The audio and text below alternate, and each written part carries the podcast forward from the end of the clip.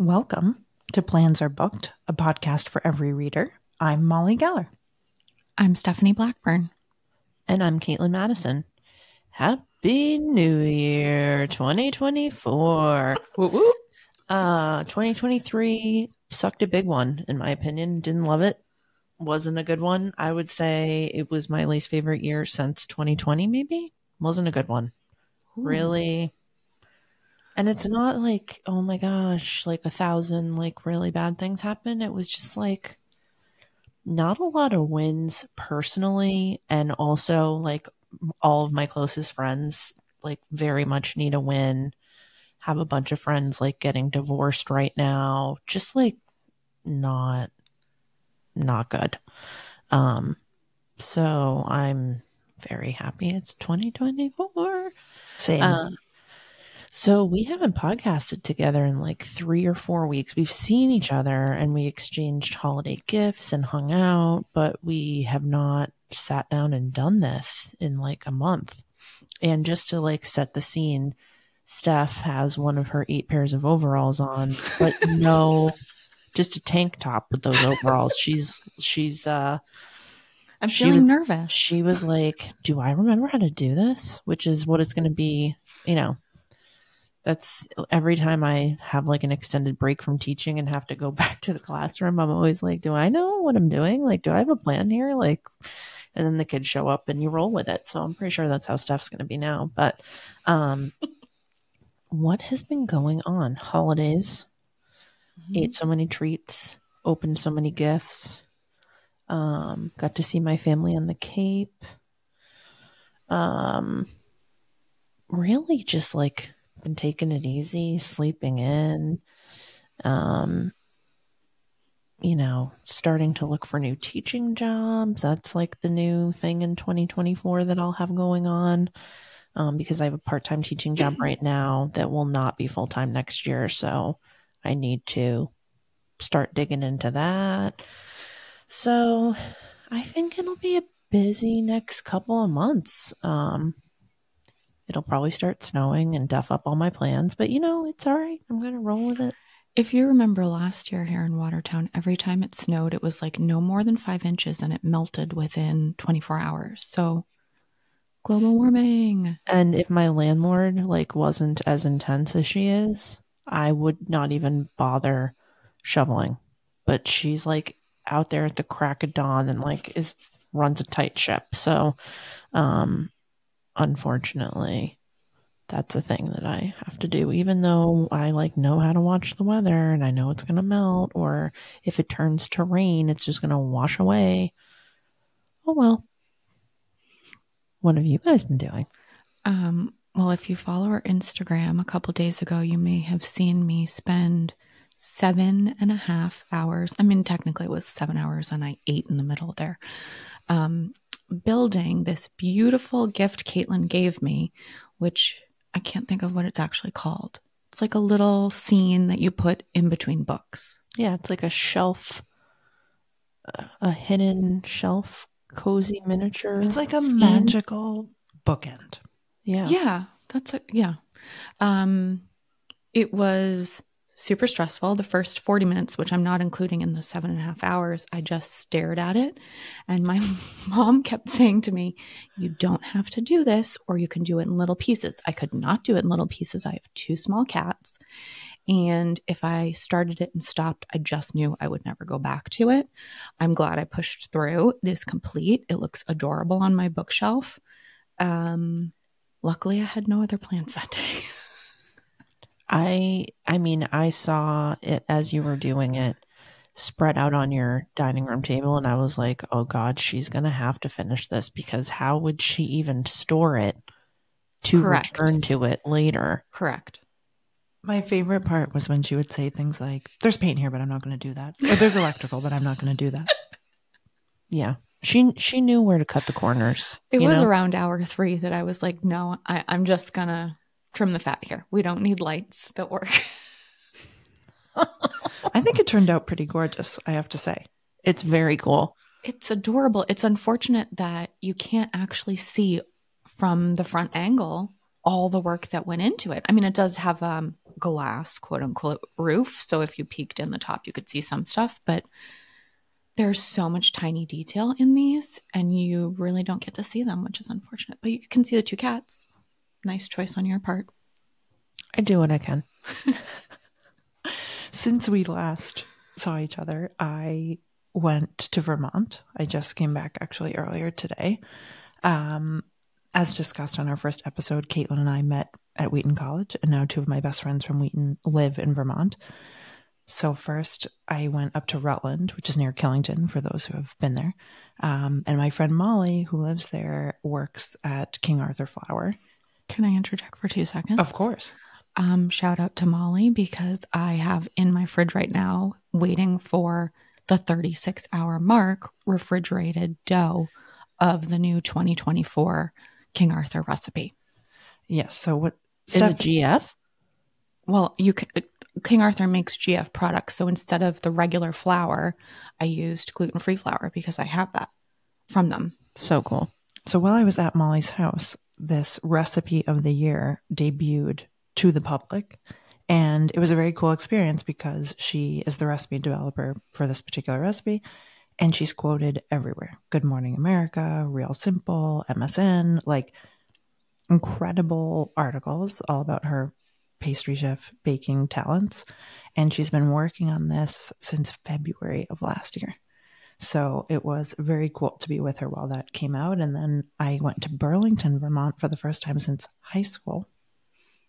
Ate at an unbelievable French restaurant called Lunix. Ate my weight in cheese. It was superb.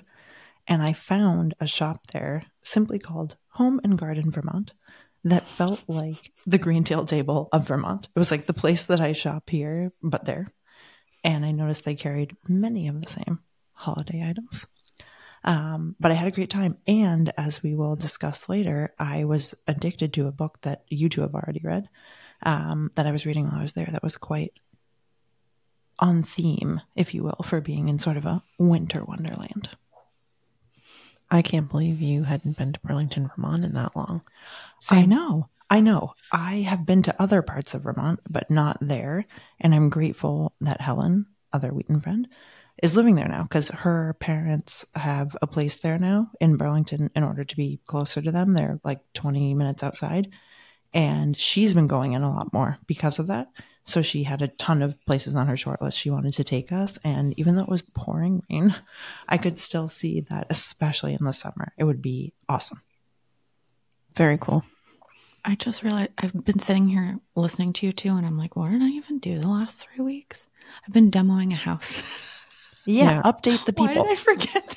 I don't know how you forgot, because I was fully expecting to get to your house today and you being like a cripple because all the work that you've been doing is you bent all the way oh, yes. over chiseling shit. And like, I just look at the time-lapse videos and like my entire body hurts just looking at the videos, and I'm not even doing it. And then she takes what you see in those videos and lifts them into a giant dumpster.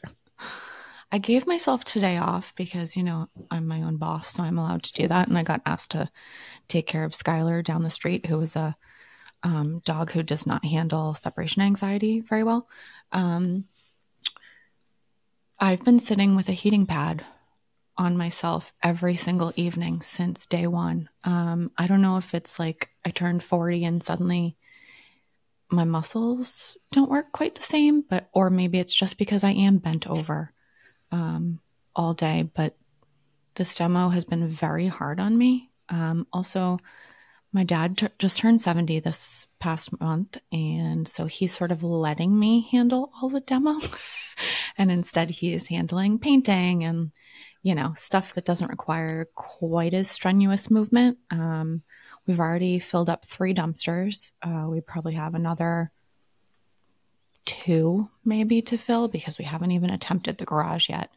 Um, as with every house, this is my new favorite just because it's quirky and I love a contemporary home. Um, it does scare me when I'm like by myself. I was there by myself. It's just dark. And I just think about the weird dude who lived there before, and like we haven't changed the locks yet, so technically he could come back, I guess. I don't know. Um, yeah, I don't know. It's going to be a good one, and hopefully we'll be done by March, and then I can start editing the next book, you know? I did not realize that both your dad and my mom turned seventy, like, within a month of each other. Yeah. December babies. nineteen fifty-three. That was a good one. We got some good ones out of that. Yeah. Um, would you like to tell the people what the episode's going to be about? Because it's not just about what the hell we've been doing for the last month. So um, the way that I like to phrase this is, what if you woke up the first day of January twenty twenty-four and your Goodreads read list was wiped clean? What books would you choose to read again for the first time? Um, I will go through mine. Mine are all, none of them are recent books, so. Neither are mine. I'm probably going to struggle a little bit with the subject matter, but the first one I want to talk about, I think all three of us have read. It is Sadie by Courtney Summers. We're nodding vigorously. Yep. I, we're not in the hang of it because we're like silently nodding.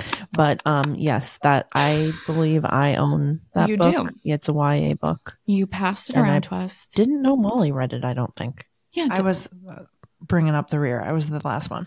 I think I handed it to her and was like, I think you actually might like this. I I don't know that Molly would normally enjoy a murdery book, but I think because of the spin of it being slightly podcasty um, and Y A, maybe it wasn't as gruesome as some other books, you know. Um, I I have not seen it like promoted other places. I don't know if people are still reading it, but it is a fantastic Y A book. Yeah, the girl Sadie is like on a revenge tour of sorts. Um, her sister's been murdered and she's basically mad at how the cops have just sort of muddled the the investigation, and so she decides, I'm gonna, even though she, isn't she a teenager? I'm yes. trying to remember. She decides to to figure it out herself. And a podcaster is, I can't remember if it's so after Sadie the fact. gets no Sadie gets reported missing. And so the podcast is about her missing. Oh, yeah. And so each chapter, like, you hear what the, like, h- how far behind the podcaster is to catching up to Sadie, essentially. And then Sadie is, like, on this timeline of, like, revenge. Um, and it's really good. And there's a it's lot quick. of fist pumping and justice. And it's really good. It's yeah. really good. Yeah. Um, my second one, also Y A, is Before I Fall by Lauren Oliver. Um, this book, uh, yes, there is a movie. You could watch the movie, but I would argue the book is so much better. Um, I read this late at night very quickly. It's sort of a Y A Groundhog Day. And what I love about Groundhog Day type um, plots is that you are constantly trying to figure out what is the one thing or the series of things that is going to set this right. And it's not always the outcome that you want. But this book, I don't know, there was something about, I mean, I love Lauren Oliver's books. Um, I actually haven't read one in a very long time. She hasn't had any. Oh, I think Panic was the last one that we read, right? She had that adult one, uh, Rooms. No, we read, oh, Vanishing Girls. Did we read that? Oh, yeah. yeah. Vanishing Act or Vanishing Girls? No, I think it was Vanishing Girls. Whatever. She has a lot of good Y A books. Um, but this one is like, it's like a rainy setting. It, it just feels misty and mystical, even though it, there's nothing weird happening. It's about a girl who, re- I think it's Valentine's Day that she relives over and over again. You know, trying to figure out who she is, if she's friends with the right people, because as she keeps viewing this day over and over again, the things she thought were fun and happy moments kind of, you know, take on like a dark, dirty tint. Um, and she starts realizing like what the important things are. And I, I don't know, maybe I need to return to more Y A books because I just loved this one. I feel like if Before I Fall had a Taylor Swift song, it would be Mirror Ball. Oh. And I feel like it would be Mirror Ball because since she gets to look at that same day so many times, she gets a different angle each mm-hmm. time. And then more people enter different classes and scenes throughout her day in high school. And so she's seeing all these different angles and things are being reflected in different ways. Mm-hmm. And um, I also did not think the movie was very good, but yeah. I found the book actually kind of beautiful. Yeah. Um, it definitely like kicked me in the feels a couple times. I would argue sad, beautiful, tragic could be. Oh, that'd be a good one too. Have you read this book, Molly? I have not. Oh, okay. You should just, read it. I'll just hand it to you right now. Yeah. And it's being passed across the table. Literally handing me the book as we speak. Um, my third and final, I couldn't even, I had to like reread on Goodreads the plot because I couldn't honestly remember what the plot is of this book, but I remember and still am so upset that this has not been made into a movie or a series. This book had it like. Got bought. It, the rights were bought. I know oh. that much. It but had it such a ago. hold on me. So it's called The Night Circus. Did I make you read this as well, Molly? I have read it. Okay. Um, just trying to remember. It's about a circus that shows up at night. There's no forewarning. There's no, like, coming soon. It just appears. Um, within that circus, there are two magicians who are fighting a long con battle between each other in which they have pitted um, a young boy and a young girl who... Unbeknownst to them, this is happening, but they're falling in love with each other, and they can't be in love with each other because they are each other's unknown enemies. Um, it's beautifully written. It is so mystical and fun. And why has it not been made into a movie? The descriptions are unbelievable. My guess is it hasn't been made into something because the budget would have to be astronomical oh, for it true. to even seem... remotely similar to the book. If there can be dragons on T V is all I'm saying. I know. I know. I know.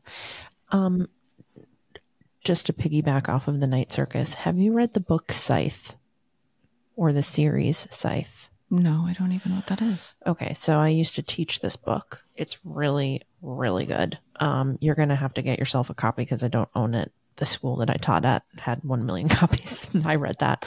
Um, it's Neil Shusterman. It is a series that takes place in the future. And, um, it's about if, imagine if the world got so technologically advanced that we had medicine and doctors and surgeries that were so good that nobody dies anymore. And so this position in society, it's kind of got like a giver feel slash Night Circus. Um, this position is created in society called the, the Scythe. And if you are a Scythe, you are basically deaf. Mm-hmm. You show up randomly to people's houses. And when they see you in your robes and everything, they know that they're about to die. And they basically make decisions about who is not useful to society anymore. And it's not just old people. It's like within the first fifty pages, I think somebody who's like been a drunk driver a million times and is like taken out a bunch of people, like just is, they're like, okay, we don't need you anymore. Like, see ya.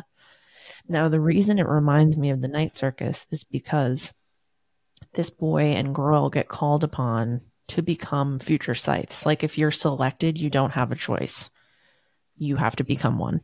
So they're both being trained to be Scythes, but only one of them, they basically have to duel against each other. Like only one of them will make Scythe and the other one will just die. It's so good. It's really, okay. It's a series. I could see why this is a good teaching book because I think there are loads of questions about who belongs, what makes somebody worthy, who gets to decide. Yeah, all that jazz. Another book that we read in that same unit at school was um, The Uglies, which is like when you turn a certain age, you can get a surgery to become like perfectly beautiful. It also reminds me, I can't remember what grade I read this in, but it feels similar to the Tuck Everlasting vibe. Yeah, all sorts of ethical dilemmas when like people have the option of not dying anymore because... We need we need people to die, as it turns out, just cyclically, and uh, in order to have enough things for everybody in the world. True. That was your full list, Stephanie? Yeah, just three. Okay. Am I up? If you're ready. All right. I'm ready. So right off the bat, and I cannot believe Steph did not say these. Are you about to say Harry Potter? Of course I am. So that was an obvious one. That's why I, I tried to not do obvious ones. Well, pardon me. um, so Harry Potter, I would say fourth book and onward. Four, five, six, seven. I would only say seven because Ooh. of how I felt. Mm. Yeah, but there's so many deaths in four, five, six, seven that like, and also just the mystique of like staying up until midnight to mm-hmm. get the next book. And then like, I remember um, I was a camp counselor when the last book came out, and the camp director had an all camp meeting the day that it was coming out and said, like, there will be severe consequences if you ruin the ending of this series for other people. And there will be designated lunch tables for people who have finished the book if they wish to speak about it quietly. That's amazing. It was, I mean, that's the kind of pull that this thing had. Mm-hmm. Um, so I would love to be able to reread any of those. Yeah. Um, and then another book that I would really like to reread for the first time um, is Wonder by R J Palacio. Oh, yes. Good one. Um, I it was either my second or third year teaching sixth grade English, and that was the summer reading book that we picked for the kids to read over the summer. And then I also read it as a read aloud to my classes for a couple years after that. And that book, first of all, it's a great book to teach because it has point of view in it, right? So like um, his sister, I think her name's Via, his sister talks about, you know, we're just like planets in in August's galaxy, and like everything revolves around him because he's had so many health issues and he's had so many emotional issues because of how he looks. And I'm just kind of like a background character. And so you get her point of view, and then you get his best friend Jack Will's point of view and how he changes his mind about August once he gets to know him and wants to befriend him. And it's just a really, really wonderful book that I think teaches young people how to be compassionate and how to um, operate in the world. And I actually got a chance to see R J Palacio um, at an author talk. I forget if it was at Newton North High School or Newton South. Um, But there's this amazing um, organization called Understanding Our Differences, and they hosted it. And she did this whole talk, and she gave like the origin story of like how she wrote the book. And um, there's a scene in the book that actually happened to her in her real life. She lives in, I don't know if she lives in Brooklyn. She lives somewhere in New York City. She had her two sons with her. They had just gotten ice cream cones. They were sitting on a picnic bench. There was a kid that walked by that basically had like the deformities that August does in the book. And her kids were the ones doing the staring and like making it really uncomfortable for the kid and his family. And she was like super ashamed, and they left, and she scolded them and was like, how do you think that made him feel? And the kids were like, he probably gets stared at all the time, Mom. Like, I mean, what do you want us to do? I've never seen anybody that looks like that. And she went to bed that night, and she woke up in the middle of the night because she couldn't sleep, and she couldn't stop thinking about that kid and his family. And he had a sister with him, and she built this entire book around this kid that they saw while they were eating ice cream. So that really stuck with me. And um, it's just a really, really great book. And I think it's one of those books that like an eighty year old would like it. Mm-hmm. And like also a seven year old if it was read to them. Great. Um, movie. Eh, okay. Book, A plus. Um, I also had a Lauren Oliver book, Panic, um, which was, was made into a T V show that was also pretty good. But that, but the premise of that one, it was just so fast paced. I read it on a plane. I like, it was such a page turner for me. The whole premise is this girl, she lives in this small town that has this game called Panic where like you take on these progressively more aggressive dares and challenges. And if you're the last person standing who doesn't wimp out, die or um, like get gravely injured, uh, you win a lot of money. And if she wins the money, she's going to be able to afford to like l- stop living in her trailer and go to college. So she's very motivated to do it. And then there are like these alliances that get formed along the way, and, you know, small town romances. And can you trust this person? I don't know. Can you trust that person? Maybe. I used to be able to before we started playing Panic, like, and all this. And it was just like, I like, I remember feeling kind of nervous reading it because of all these challenges that they have to do. And also because I, it seemed like anyone could potentially just like die in one of the challenges. And so like you were just on the edge of your seat the whole time you were reading it. And I just feel like there aren't a lot of books that do that for me. Like, I feel like maybe I listen to too many true crime podcasts or something, but like a lot of times I feel like I'm making like pretty accurate predictions, and it's like not as edge of the seat as it should be. And this one, like, I didn't really predict anything. So I really liked that one. Um, another book is one that I read in high school called Plainsong by Kent Haruf. Have either of you read this? I haven't. No. Okay. Kent Haruf is from, he has since passed away, but he's from Colorado, and he writes about Colorado in the most stunning, sparse, beautiful language. Like, it's so stunning. And Plainsong, I read it a million years ago, but it's a story about multiple groups of people who kind of intersect in this small town in Colorado. So one of them is a dad with two young boys, and his wife is going through serious depression. And so he's basically raising them by himself. There are two brothers that own a ranch, and they have been lifelong bachelors, and they're in their seventies. And this pregnant teenage girl who basically gets booted from her house shows up and says, I need a place to stay. Like, I can help you around the ranch. And so they agree to take her on, and they've like never lived with a girl in their entire lives except their mom. So then they have like a funky dynamic, and it's just like, it's kind of got this like Friday Night Lights, like you're watching pieces of people's lives and how they intersect and what they have in common being in this small town.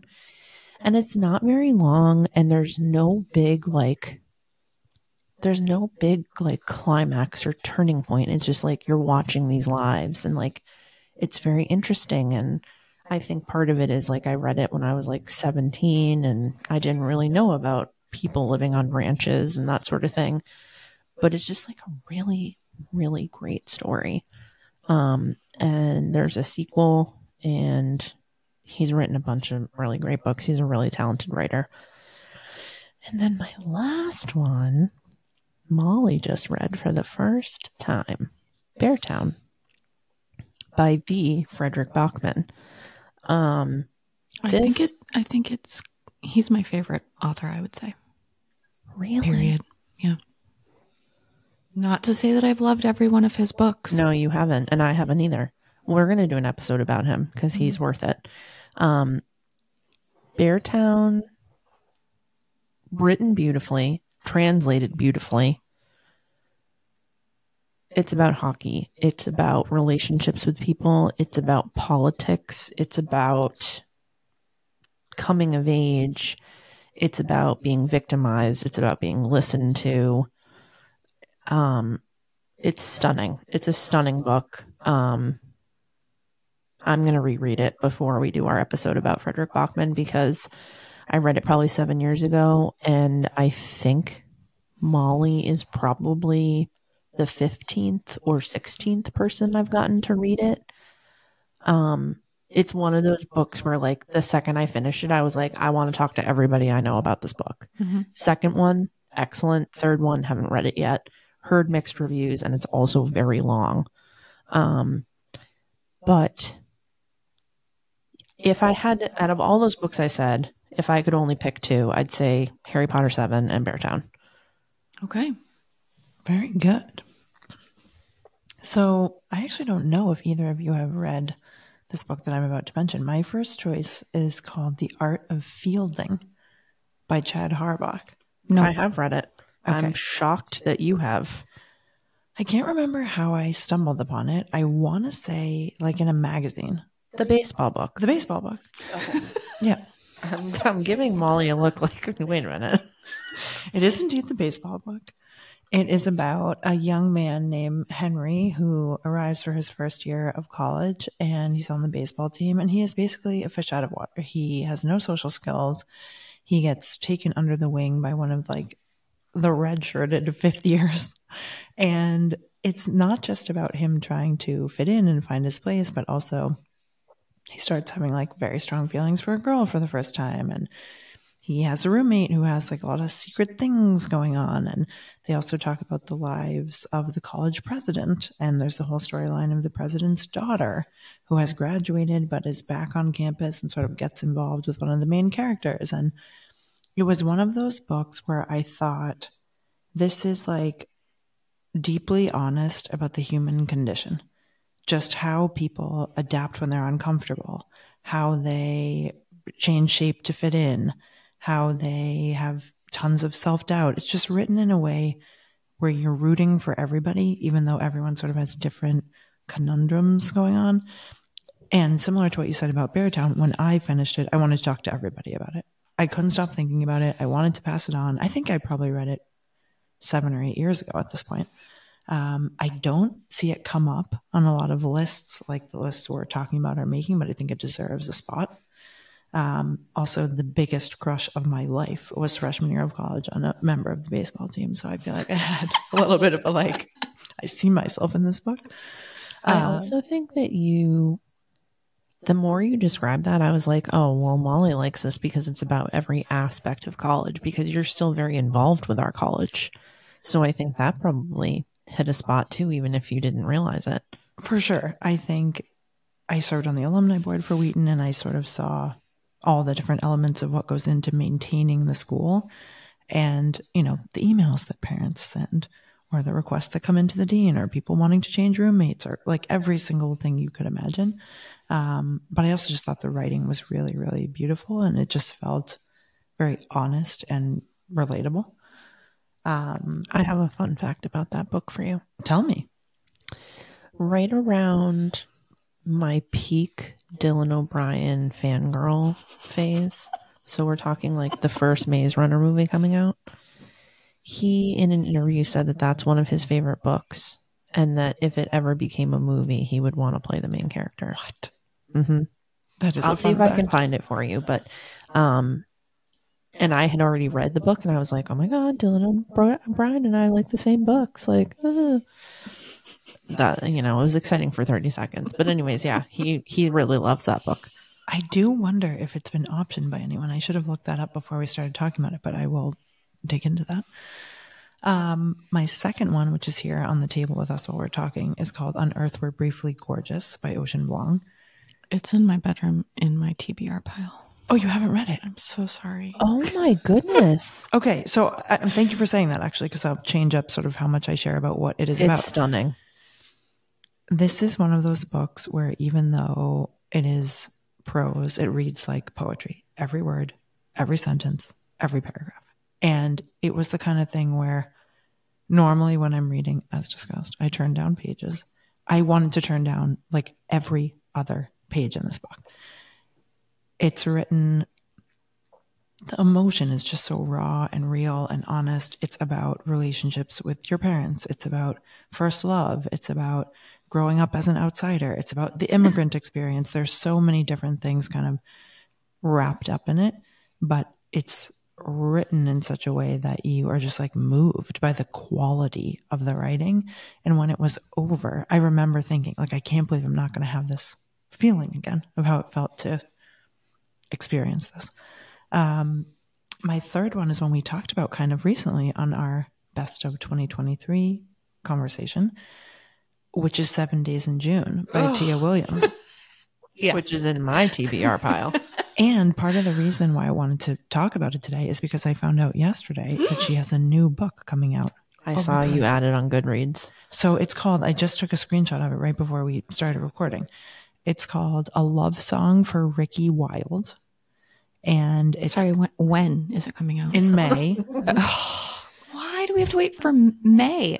I know, it's quite a while. And all the good things we're excited about seem to be coming out in May, by the way. I know. Idea of You movie, something else we were talking about. Um, so anyway, I don't think uh, we hadn't told the people. We found that out.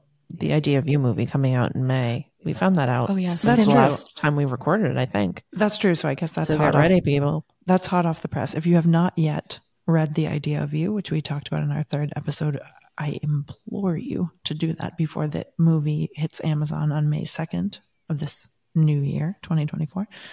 Um, so Seven Days in June is a romance, but it feels very grown up in a different way than a lot of the other romance books that we talk about.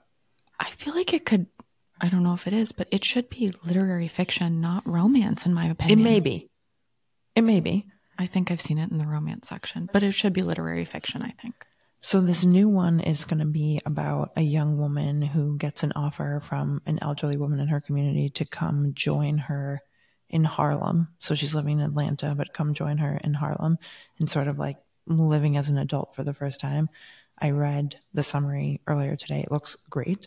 So even though I can't read Seven Days in June again, as if I don't know what's going to happen, mm-hmm. I am really, really excited about this upcoming one. So um, we will share on Instagram for anyone who is listening once we hear uh, when it will be available for pre-order. So if anybody wants to jump on that, you can. Next time I'm at Belmont Books, I might as well just go ahead. Add your name to the list. Yeah. Totally. Those are my three.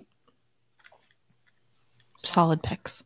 Yeah. I'm still reeling from The Art of Fielding. It feels off-brand. Yeah. Because I read a lot of sports books. I know, but I just...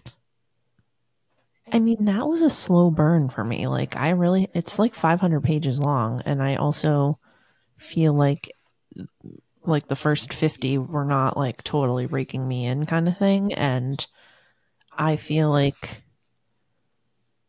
I might be a little more patient than you with that sort of thing. So I'm a little surprised you stuck with it.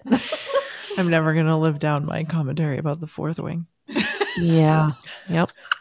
It's true. I mean, speaking of what we're reading now, um, Caitlin mentioned this already, but I just finished Beartown last night. I'm so excited for all of us to talk about it together. As I said, I was reading it in Vermont, which felt like such a good setting for reading about a hockey book. Um, and I'm going to start, thanks to Caitlin handing it to me when she arrived today, My Life with the Walter Boys, which I'm sure many of you have seen on Netflix. The show just came out about three weeks ago or a month ago. Um, so I've been waiting to watch because I knew Caitlin had this book. So I'm going to try to race through that and then reward myself with the Netflix show. It's a corny show. It's also like a... Corny's the wrong word. I would say sweet and saccharine. Endearing. Yeah. It it's not saucy. We're not talking The Summer I Turned Pretty. No, um, that's okay. It's not like that. And also, what high schooler has abs like that? Now I'm even Be more excited real. to watch it. Yeah. Yep. Yep. Yep. Yep. Yeah. I mean, there's definitely there, you know, there's like twenty-five brothers in that show and book. And one of them definitely ripped a page right out of the Tim Riggins handbook. So buckle in. Okay. A, a P G thirteen Tim Riggins. Okay. Ish. I'll be he ready. Has a couple moments that are more Riggs-ish than mm. than his siblings. Fair enough.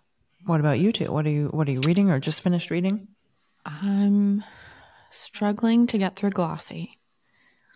Well, not because the writing is bad. The writing is fantastic, and it's made me laugh a bunch of times, but I'm finding myself mad at myself for buying Glossier products, and that's why I'm struggling with it, because it's... I'm oh, sure we'll God. talk about it in an episode. Oh, gosh. Are all the boy brow people going to like... I'm literally wearing it right now. Yeah, I could that's see like how... Most lip gloss. Thing. Knowing how the sausage is made yeah. is tough. We'll talk about it later, but um, I've read a bunch of romance books in the meantime as like, let's at least get something done while I'm struggling.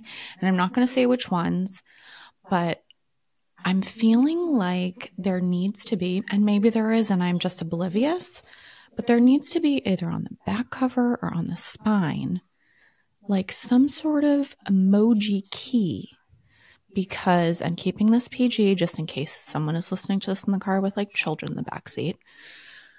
I've read two books recently that had to do with edging and one that had to do with fingers and back doors. And I'm just feeling like if there could have been a warning, maybe I wouldn't have read the book. Do you know what I mean? Yeah. Okay, so Caitlin's making a, so a face. I'm just trying to imagine what that warning oh, for would sure. be. Okay, so I've thought about this a bunch. Um, if the book with the finger and the back door could have been like the thumbs up emoji and a peach emoji, I would have been like, cool, enjoy your kink, I'm moving on.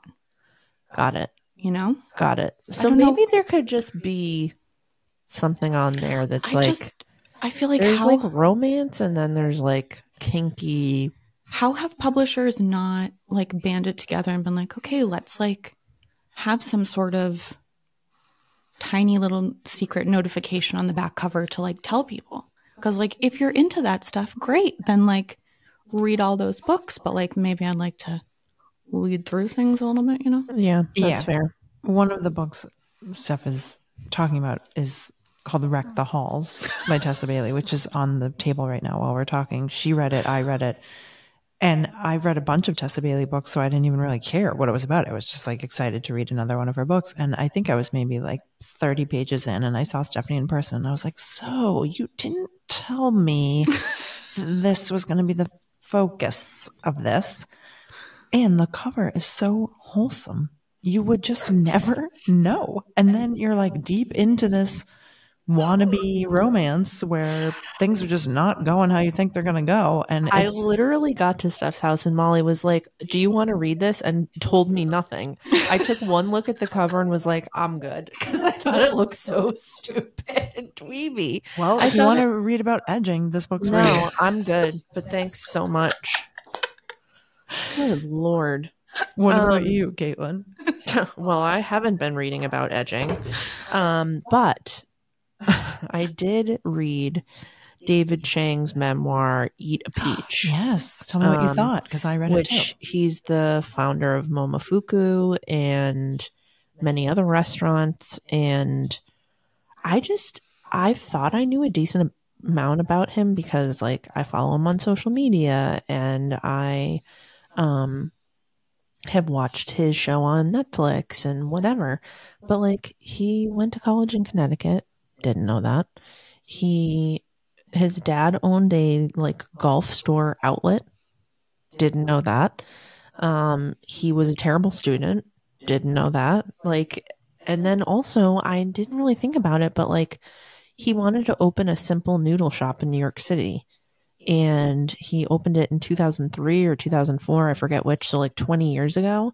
And that was like unheard of in the United States twenty years ago. And now I think Newton alone probably has eight or ten right now that are all doing well.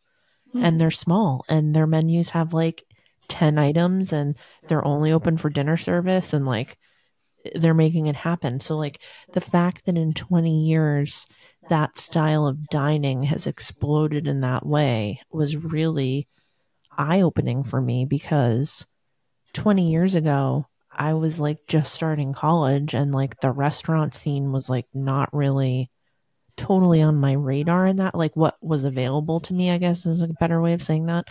Um, and so it's kind of cool to read about these. Re- I mean, th- that's the type of restaurant that I go to at least once a week now. And like twenty years ago, I would not have been able to do that. So um, I really enjoyed that. And I found it not to be like too chefy, too restaurant-y. Like there was a good mix of like, here were the anxieties I have. And like, he has a really interesting chapter about like being a workaholic and what kind of addiction that is and like how that manifests and like what to do with those types of people. And I just found myself like really resonating with some of that because when I was teaching, I like didn't really have a life. And, um, And I just like was spending all of my time like prepping lessons and correcting stuff and sending emails and worrying about kids and worrying about their families and all of that. And so when he was like talking about it as like an addiction and like overbooking yourself and like, you know, just like not having a spare moment ever because you're not good with that kind of time was really interesting to read about. So I just finished that. And then today I started reading my first Riley Sager book. Have either of you read Riley Sager? I thought Riley Sager was a woman this whole time. Not true. Male author. Has written eight or ten mystery books, I guess, is hmm. thrillers, maybe. Can you give us a title of one? Um, the one that I'm reading is The House Across the Lake. Oh, I have heard of that. Yeah. So um, the dedication page, like the, you know how there's like, I dedicate this book to whoever, but then there's also like a page where they sometimes put a quote that has to do with the book. The quote at the beginning of this book is a quote from the Taylor Swift song, No Body, No Crime. So right off the bat, I was like, I'm in. Um, but it starts off with a real bang. Like in the first five pages, there's already like one dead body. Somebody is like being held captive. Like there's like a lot going on already. And it seems really fast paced. Um, and a lot of people have mentioned that they really like his books. Um, so I am reading that one, and I feel like I'm probably going to add the rest of his books to my Goodreads list pretty quickly. That sounds good. Very nice. Well, if you all want to keep up on what we're reading, what we're excited about, what's coming out soon, the author events we're going to, head over to Instagram. We are at plansarebooked, all one word. We would love to hear from you. We love to see the reels and the memes that are making you laugh. Thank you to everyone who has already sent us some. We love resharing them. And you can email us at plansarebooked at gmail dot com. Feel free to tell us what you're reading or books that you've already read that you think we should discuss. We would love to chat with you. And until next time, our plans are booked.